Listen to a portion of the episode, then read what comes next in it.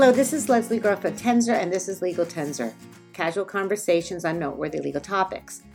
To me, there is nothing more thrilling than watching a documentary about a real life case. The making of a murder, hot coffee, the one about the woman who sued McDonald's for selling a cup of coffee that was too hot, and The Staircase are just a few of the documentaries I love. And now there's a new documentary on the horizon. It features my frequent guest and notable civil rights attorney Randolph McLaughlin, and it tells the story of his successful fight against the Ku Klux Klan in the 1980s. The movie is called How to Sue the Klan, and Professor McLaughlin is here today to talk to me about it. Thanks so much for joining me. I, you know, there's buzz all around the school about this movie that you're a part of. And so let's start at the very beginning. Can you tell me a little bit about it? In 1982, I sued the Ku Klux Klan in Chattanooga, Tennessee. They had shot five black women who were walking home on a Saturday night. One of the women with shotguns. Um, one of the women had over 100 shotgun pellets in her legs. And these shotgun pellets were um, what's called bird shot. And you learn a lot about these things when you try cases. And bird shot is a very small pellet. Because if you use buckshot, which you use on deer, right, to shoot a bird, the bird will be obliterated. So you use a small pellet to get a bird, so you have something to eat afterwards, theoretically. So they use bird shot. But the problem with birdshot is that the pellets are so small, you can't operate on them. And they get into your flesh, and eventually they push themselves out of your skin and pop out. Uh, wait, so these the, the women lived? All of them lived. Okay, okay. Yeah, they, they seemed very elderly to me then, but that was 40 years ago. Okay. I think they were probably my age. Right. when I, am funny that that happens, yeah. Yes, it is funny that, that happened. So we sued the Klan um, in Chattanooga uh, for this for this violation. We got a um, sued them under a, a statute passed in 1871 called the Ku Klux Klan Act. It was an act passed during the Reconstruction era to deal with Klan violence in the South, primarily. Um, we were successful. We got a verdict against the Klan over half a million dollars back in 1982. Wow. It's more than probably a million plus now. Yeah. In terms of U.S. New York, you know, mm-hmm. current dollars. And equally important, we got a civil injunction from the federal judge against future acts of Klan violence by this Klan group or their affiliates. Wow. That injunction was still in place, never got reversed, never got set aside. Huh. So explain, just explain, what does that mean now that you've gotten an injunction? Here's what an injunction does. So in this case, these three Klansmen rode down, well, actually five of them together, two cars, rode down the heart of the black community in Chattanooga and just randomly shooting people. So what happened? The prosecutors, were, the cops arrested these men that very night, prosecuted them. Two of the Klansmen got off of all charges. One, and he's in the car driving the guy who's shooting the women. The other Klansman is in the back car, back seat, handing up the shotguns. He gets off of all charges. Hmm. You didn't have an aiding and abetting count, conspiracy. Right. Yeah. No, none of that. One Klansman, the shooter, he got nine months sentence for simple assault and got out six months, three months early for shooting five black women. If he had shot, if a black guy in Chattanooga had shot five white women in 1982. yeah, it's a nice, today, but, even, really, but yeah, more, they, yeah. They, they, would not have been walking free. Yeah. So the injunction, what it does is this. There are two kinds of contempt. There's criminal contempt and civil contempt. Civil contempt is what you see in a civil litigation. And I don't give you documents you're supposed to get. You take me to the judge. Judge says, give him the documents or I'm putting you in jail for disobeying my order. That's civil contempt.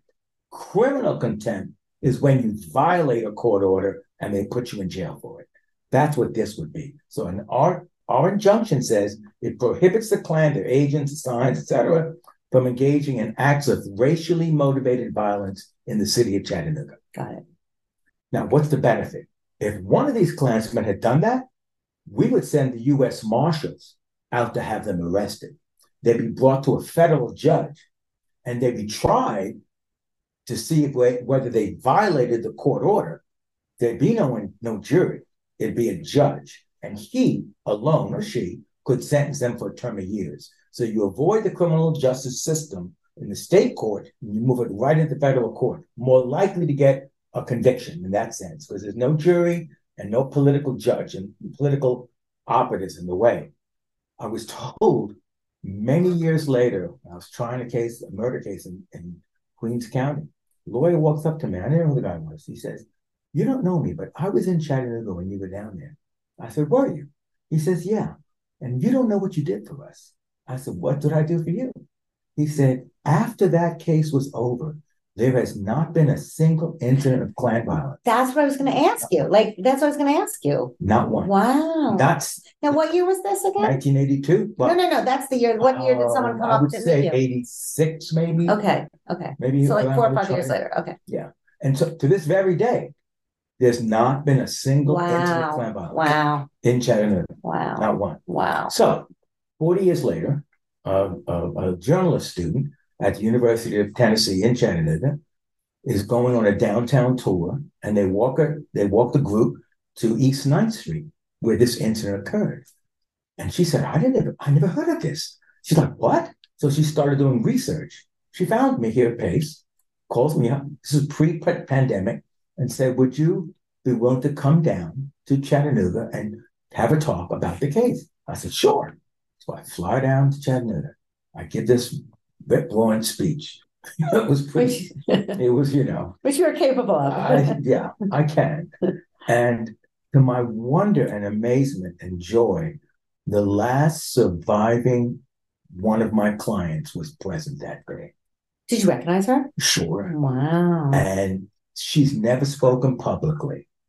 And she spoke publicly that night for the first time. Wow. And it was it was unbelievable to hear her remembering and in her remembrance helped me years later hmm when I would go back to Chattanooga, and I'll tell you about that in a second, to walk through the street and tell the filmmaker what was going on at each location. Mhm. So I come back home, I get a call from a gentleman named John Bader from Chattanooga, and he's a filmmaker, a documentarian, and says, We'd like to make a film about the Chattanooga case. I said, Well, sure. What can I do to help? So we've been on this journey with him for now three years, I guess, or maybe more. And I've seen the first cut, and it's it's very powerful. Hmm. He spent a lot of time. He spent a lot of time with me. He he But you, I'm going to interrupt you. You. You made a big jump. So you gave a speech, you met the woman, you reconnected. How did John Bear find you, and when did John Bear find He you? He found me within weeks of my speech. Okay. Weeks of it. And John Bear is a documentarian? He's Bear. a documentary. Okay, so he decides he's going to make a movie of this, a documentary of this story. Okay, And he's made it. wow. Um, I think the, the high point of it for me, I mean, he came here and interviewed interviewed me at Pace Uh-huh. and filmed my class when I was Oh, okay. teaching the class. And then another professor from Pace, uh, Betty Lawrence Lewis, she's an adjunct. She retired from Corporation Counsel in New York City. She and I, she was a young lawyer, so was I, and I brought her to Chattanooga. It was her first trial. hmm So she was on, she's being featured in the film as well as I am. But I think the high point for me, well, two high points. One, the case file is housed at NYU's Special Collections Library. Okay. Who who was who were you working for at the time? I was working for the Center for Constitutional Rights. Okay, We were part of the National Anti-Klan Network, okay, and CCR's role Right. was to, to create a legal strategy to deal with Klan violence, which Okay. was sweeping at the time in the Yeah, 80s. That yeah, yeah. So- It was, by the way, I went to school at University of Florida in 1980s, Mm. and there were Klan rallies. I mean, you saw them. all over the place. Yeah. Oh, yeah. So we developed this legal strategy of using this statute. It was passed in the 19th century. It had never been used civilly before. hmm And uh, we literally waited for the case to come along. And when Chattanooga happened, we, we were contacted by the head of the NAACP there. And we told them what we were doing and what we'd like to do. We met the women and um, got involved in the case. Mhm. And it was my first case, too. It- Oh my gosh. it was my first major case, not Wow. small minor things, but my first trial. Wow. And I literally lived in Chattanooga for four years. I mean, I was, That long. oh yeah, 82 to 86. Wow. four- 82 and 86, at least four years. Um, and I was the guy on the scene. I was like local counsel. Uh huh. Matter of fact, to show you how crazy it was. Wait, did you have to become a member of the Tennessee No. bar? Okay. Speaking, that's an interesting question. So in Tennessee, like many other states, you can get admitted pro hac vice is what it's called. Okay. It's for the purposes of that case. Okay. But you have to have a local lawyer admit, you know, move your admission. Okay. So we come to Chattanooga and we go meet these lawyers, legal services lawyers, and a whole bunch of lawyers, trying to get somebody to sign on with us in Chattanooga. Not a single lawyer would agree to sign on. Not one. Wow. We had to go to the other end of the state Wow. to Memphis, Tennessee, all the way on the other end of the state to get a lawyer, AC Wharton, to sign the papers with us. Why do you so so I mean we're talking about race, so let's talk about race for just a second. Sure. So you're African American. Uh, so they say. It's another story. No. Um when you approach people in Tennessee, did you approach both white and African American people? And the lawyers had if you meet an African like no one. no one would touch us. No race, no religion, legals- nothing. It's real kicker. Okay. The legal services office, Uh-huh. we had approached them. Right. They refused us. We didn't get too far. We didn't have a conversation really, but they no, we can't handle that. Okay, whatever. So I get a call. I'm in New York. I get a call from the court that we're having a special hearing of some sort. So I fly down to Chattanooga. I go up to the courthouse, and I see the head of the Klan. He was free as could be. The man, he might have weighed 300 pounds, Hmm. six five. I would say one one of his legs, three of mine. Wow. The guy was a Hulk. So I see him standing by the courthouse door that I normally go into from the street. I said, no, I don't think I'm going to go in. and I see a lot of media buzzing around him. Hmm. So I go in another door and I'm sitting in the courtroom. Bill Church gets up and says, I'm here, Your Honor. I need a court appointed attorney. Judge says, All right, well, I'll, I'll appoint an attorney. Calls out this guy's name. Turns out the lawyer from legal services came to the courtroom to represent the head of the Ku Klux Klan. Wow. Wow. All right. So that tells you a Talk lot, about right? slipping through the. Yeah. So Yeah. that evening, I went home.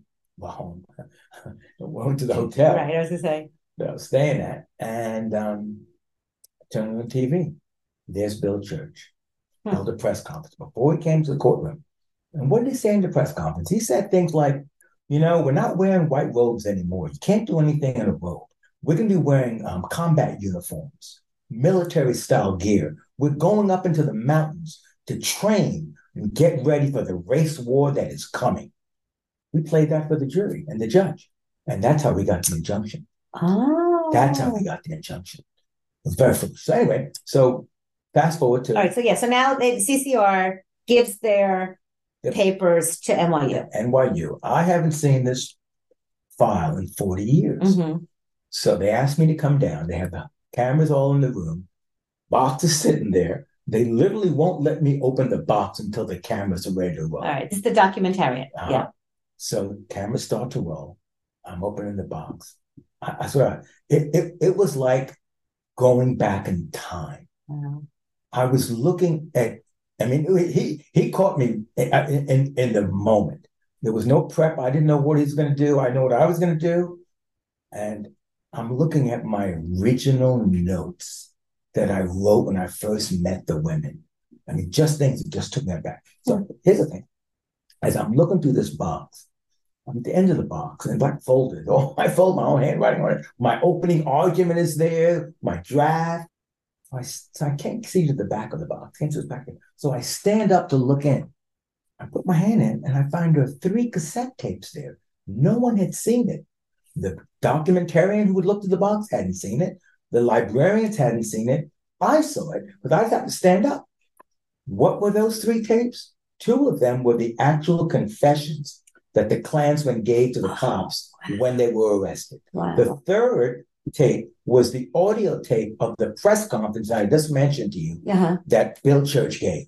So now that audio tape can be part of the film. And it was so it's an amazing film. Wow. Yeah, it's an amazing film. And what he does, which I thought was really relevant, Uh-huh. he doesn't just talk about this from a perspective of what happened in 1982. Mm-mm.